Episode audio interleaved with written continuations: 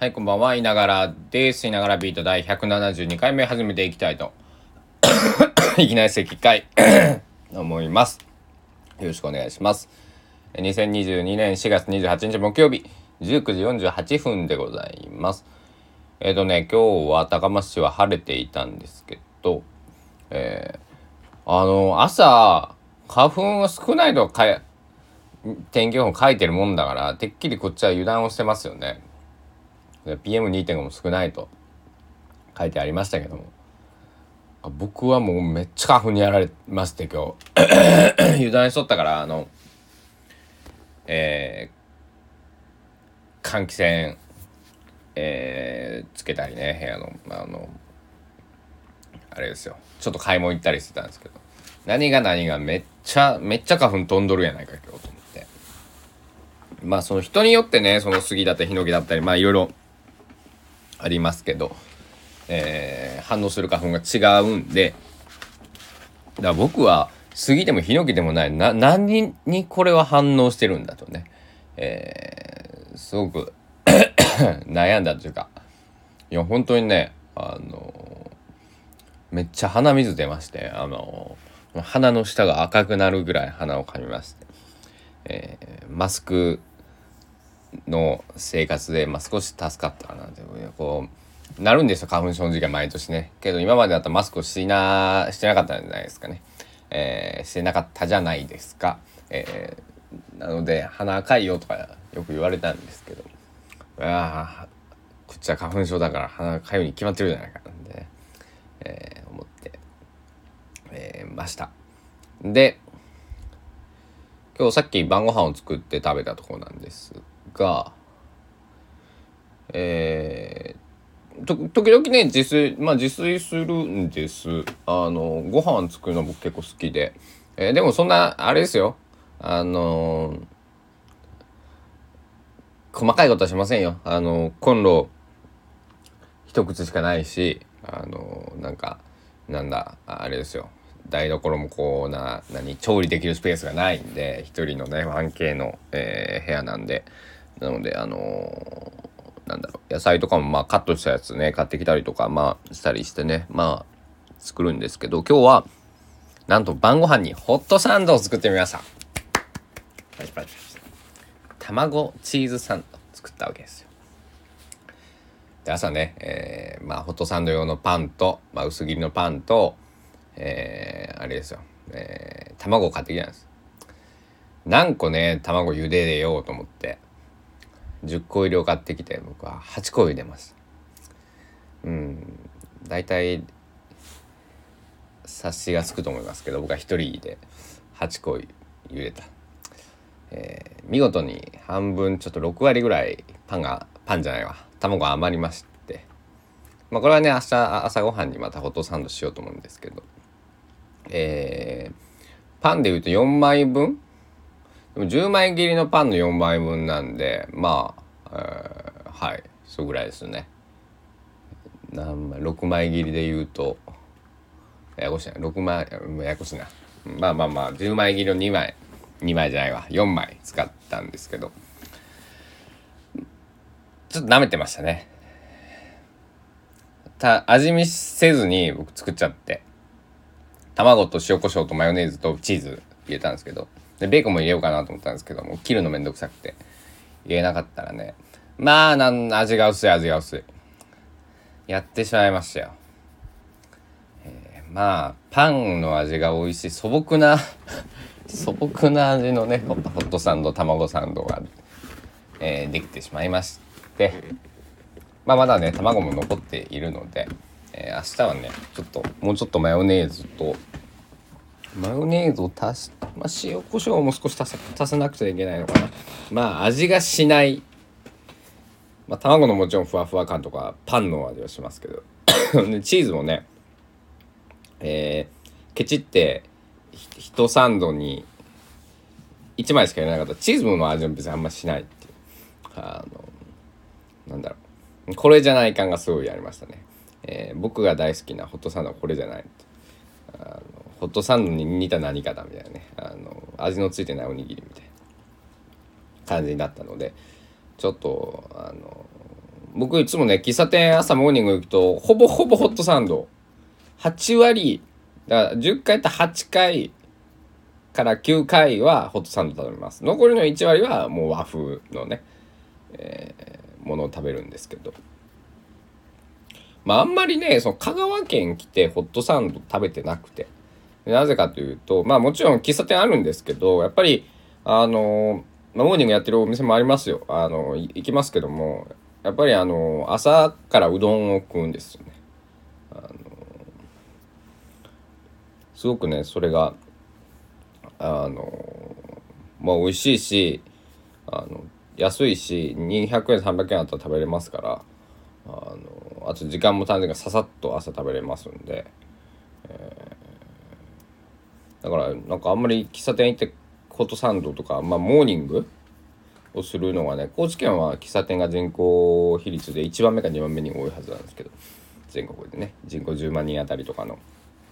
数にしたらしたらだからあのモーニング文化っていうのは結構盛んなんですけど、えー、香川まあまあ朝うどんっていうことで、まあ、朝もうどん夜もうどん、まあ、昼もうどん。美味しいですよけど、うん、うどんもねやっぱりあの最近また近くのその90代のおばあちゃんが足で踏んで作ってくれるうどん屋さんにね、えー、時々、まあ、週1回ぐらいかな行くんですけど。今朝も行ってたんですよね買い物前にね。えー、今日もだから朝一行くとねあの打ちたてのうどんなんでまたちょっと味が変わって。で昼行くと少しこう何かなあのそのお店はねふんわりこう柔ら結構柔らかい系のうどんでまああの香川県でもほんと腰がこうゴゴムを噛んでるかのようにあるお店もあればまあいろいろねほんと味付けもだしもね、えっと、地域にもよるしお店にもよるしえー、なんかなんだろうなサイドメニューここは鶏天が有名だとかあのお稲荷さんがめっちゃでかいとか野菜のかき揚げがうまいとかまあいろいろあるんですけどあのネギがすごい鮮度こだわってるのとか。あのそういうのね、えー、なんでうどんの話なんです。朝飯から朝飯からですね。で僕は、えー、まあ、ホットサンドあんまり美味しくないホットサンド作ってしまったので、えー、明日はリベンジしたいと思ってます。ちょっと悔しいんですよね。この なんだろう。なんかシンプルそうに見えるのが一番やっぱり難しいよね。あのなんだろう。だって朝の朝ごはんのさ卵焼きなんかもそうじゃないですか。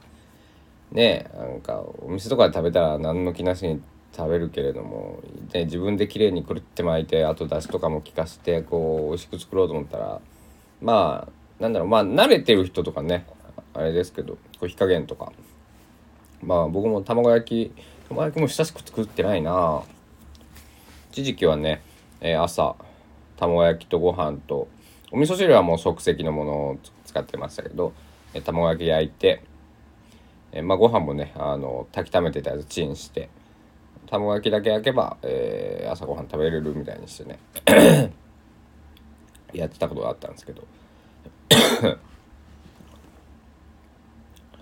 最近卵焼き食べたいな、うん、なんか卵焼きが食べたくなった夜ですね、えーでもね自分で作るのもいいけどねやっぱ人のそのなんだろうあのお袋の味じゃないけど僕はお袋の味とかおばあちゃんの味みたいなのが好きで高松駅の前にある幸楽食堂かな？っていうお店があるんですけどそこもね60代とか70代の、えー、まあ僕たちから見たおばあちゃんって、えー、言って失礼がないであろう、えー、ご年齢の方がやってらっしゃるんですけどそこのねご飯卵焼きとかねあのとんかつとかも美味しいんですよ。このなんかこう家でねおばあちゃんがほんと作ってくれたねあの夏休みとか冬休みとかこう行ってた時の懐かしい味がするんですよね。うん。そう。でもこのコロナ禍大変だったと思うんですけどそのお店もね、えー、まだ、えー、営業していて先日、まあ、1ヶ月ぐらい前かな一度行ったんですけどはい、またね、えー、高松駅に。朝朝結構早くからやってると思うんですけどね。朝で7時か8時ぐらいからやって多分2時ぐらい2時3時ぐらいまではお昼やってるお店ですね。はいあのあれですあのできてあのなんか料理を注文する形じゃなくてご飯とお汁だけ大きさとか言ってあの小鉢みたいにあのなんていうのかなこう並んでるんでショーケースに入ってね、えー、それを取っていって、えー、食べて食べ終わったらお皿見てお,、えー、お母さんがお勘定してくれるっていう。そういう仕組みのお店ですね。香川県こういうスタイルのお店多くってあのうどん屋さんでもあのなんだろう。後払いっていう食べた後払うっていうお店が結構あったりするみたいです。僕はあんまり行ったことないんですけど。あの西の方丸亀の方とかねあの丸亀出身の、えー、試合の方に聞くとそういう店ばっかりだよみたいなそういう店こそ本当の僕たちが、えー、食べてきた僕一回り上ぐらいの方なんですけどあの本場のうどんだから今度食べに来てよなんてね、えー、言ってくださったのが56年は僕が高松来たぐらいですね。えー、丸亀市に僕は一度も足を運んだことはないんですけども、えー、こういう時にねやっぱりね車が運転できればねまあ運転はでしようと思ったらできるんですけど免許もあるしあの車がないと。あと運転をしたくないのであの、まあ、なんだろう。中のついでに、えー、友達とかね、えー、ドライブ連れてってもらうことがあれば行ってみたいななんて思っています。そしてもう一つ。昨日の夜結構酔っ払いましてまあまあ朝も言いましたけどあのでも酔っ払ってねいいことがあってねあの久しぶりにね大好きな友達と電話をしまして、えー、ちょっとしばらく連絡を取れてなかったんですけどあの元気なんて言ってね、えー、あっちもまあ忙しいみたいでね。あのそれで連絡取れなかったんだなんて言ってて、えー、お互いね、えー、まあ15分20分ぐらいだったと思うんですけど話して。まああの、えー、病気もしてないよっていうことだったんでね、えー、東京に住んでる友達なんですけど。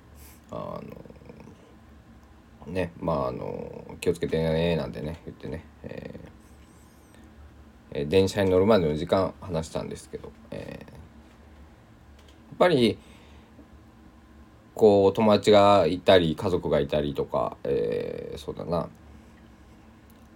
まあこの前も言いましたけど本当早く同窓会をしたいな。あの高校の仲間とか、まあ、地元の仲間とか。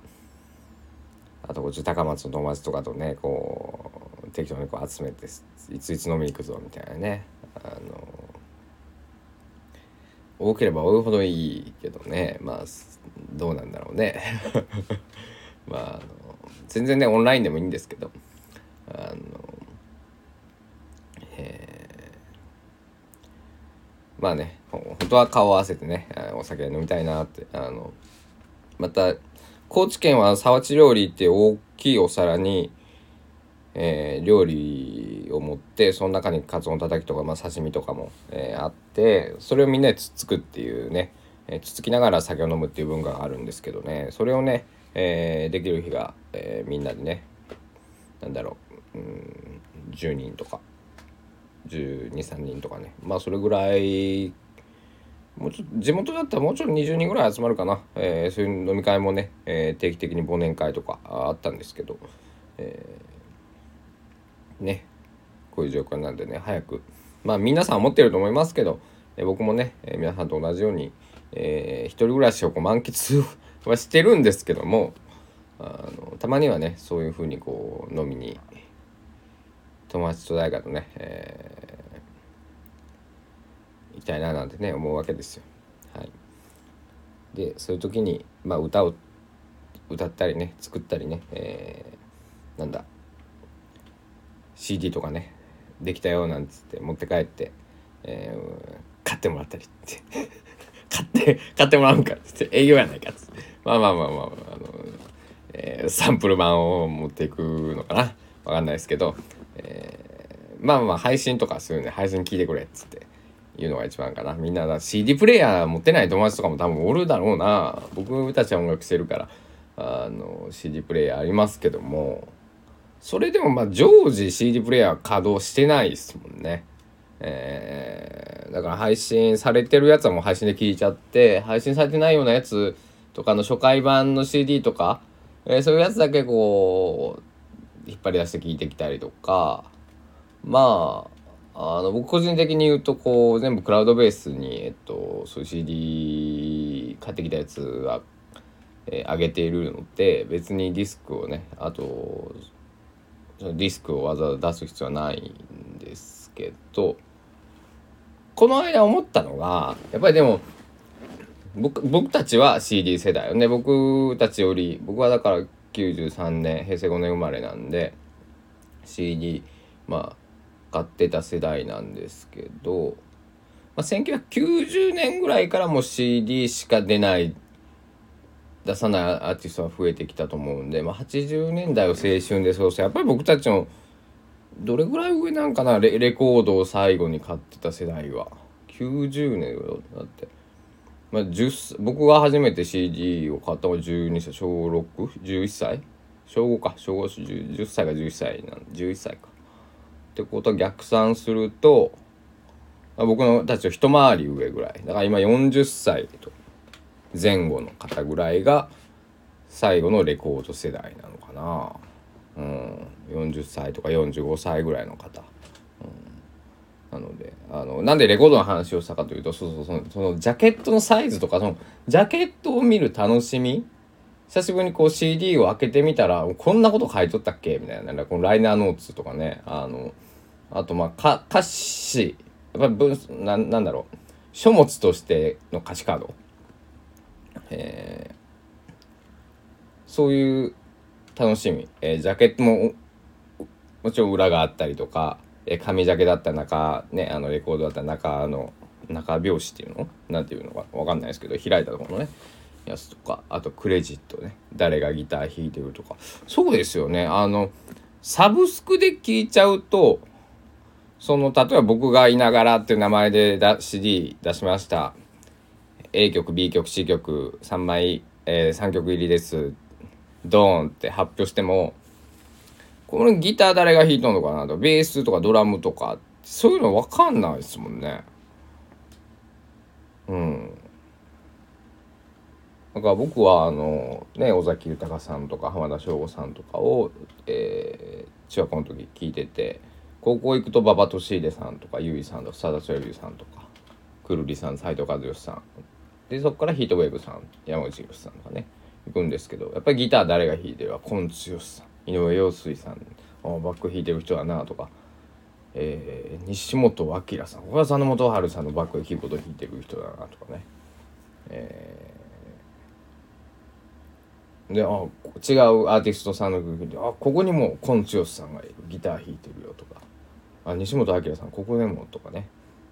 えーまあ、そういう発見があったんですけどそういうのがないのは少し寂しいですよね。やっぱりだからなんか CD って媒体はどうかわかんないですけどそのなんだろうもし僕が曲を出す配信だけで出すとしてもなんかそういうクレジットみたいなのはこうどっかホームページに、えー、今まで通り CD に載ってたみたいな感じで見えるところがね、え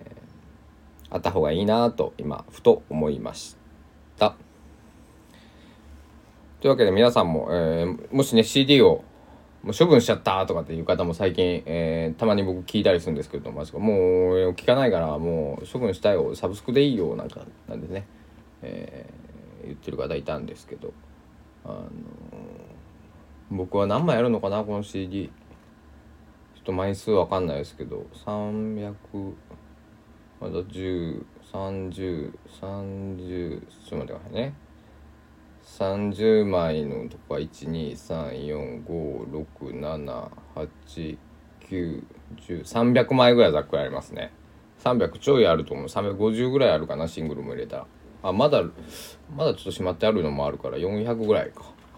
はあるとあるんですけどえー、まあ処分は僕はする予定はないんですけどえーまあ、CD 持っている DVD 持っているとか、えー、レコードを持っている方あのちょっとゴールデンウィークね、えー、出かけないよとかっていう方いたら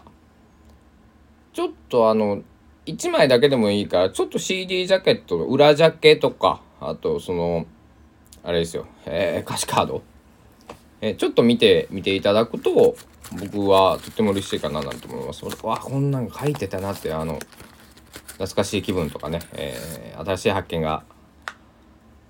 新しい古いものから新しい発見ができると思うんでぜひぜひ皆さんも、えー、CD のね、えー、CD やレコード見られて楽しまれてください。えー、というわけで、えー、明日はホットサンドリベンジを朝しますのでぜひ、えー、どうなるかお楽しみに。では、いながらビート第172回終了したいと思います。まあ、ゴールデンウィーク皆さんほんまに、え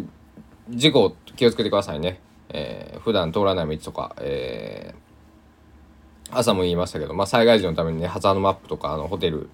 の避難経路とかね、えー、そういうもの気をつけてらっしゃって、えー、気をつけてください。ではでは、えー、いながらビート、夜ビート終了したいと思います。お時間です。ご清聴ありがとうございました。さようなら。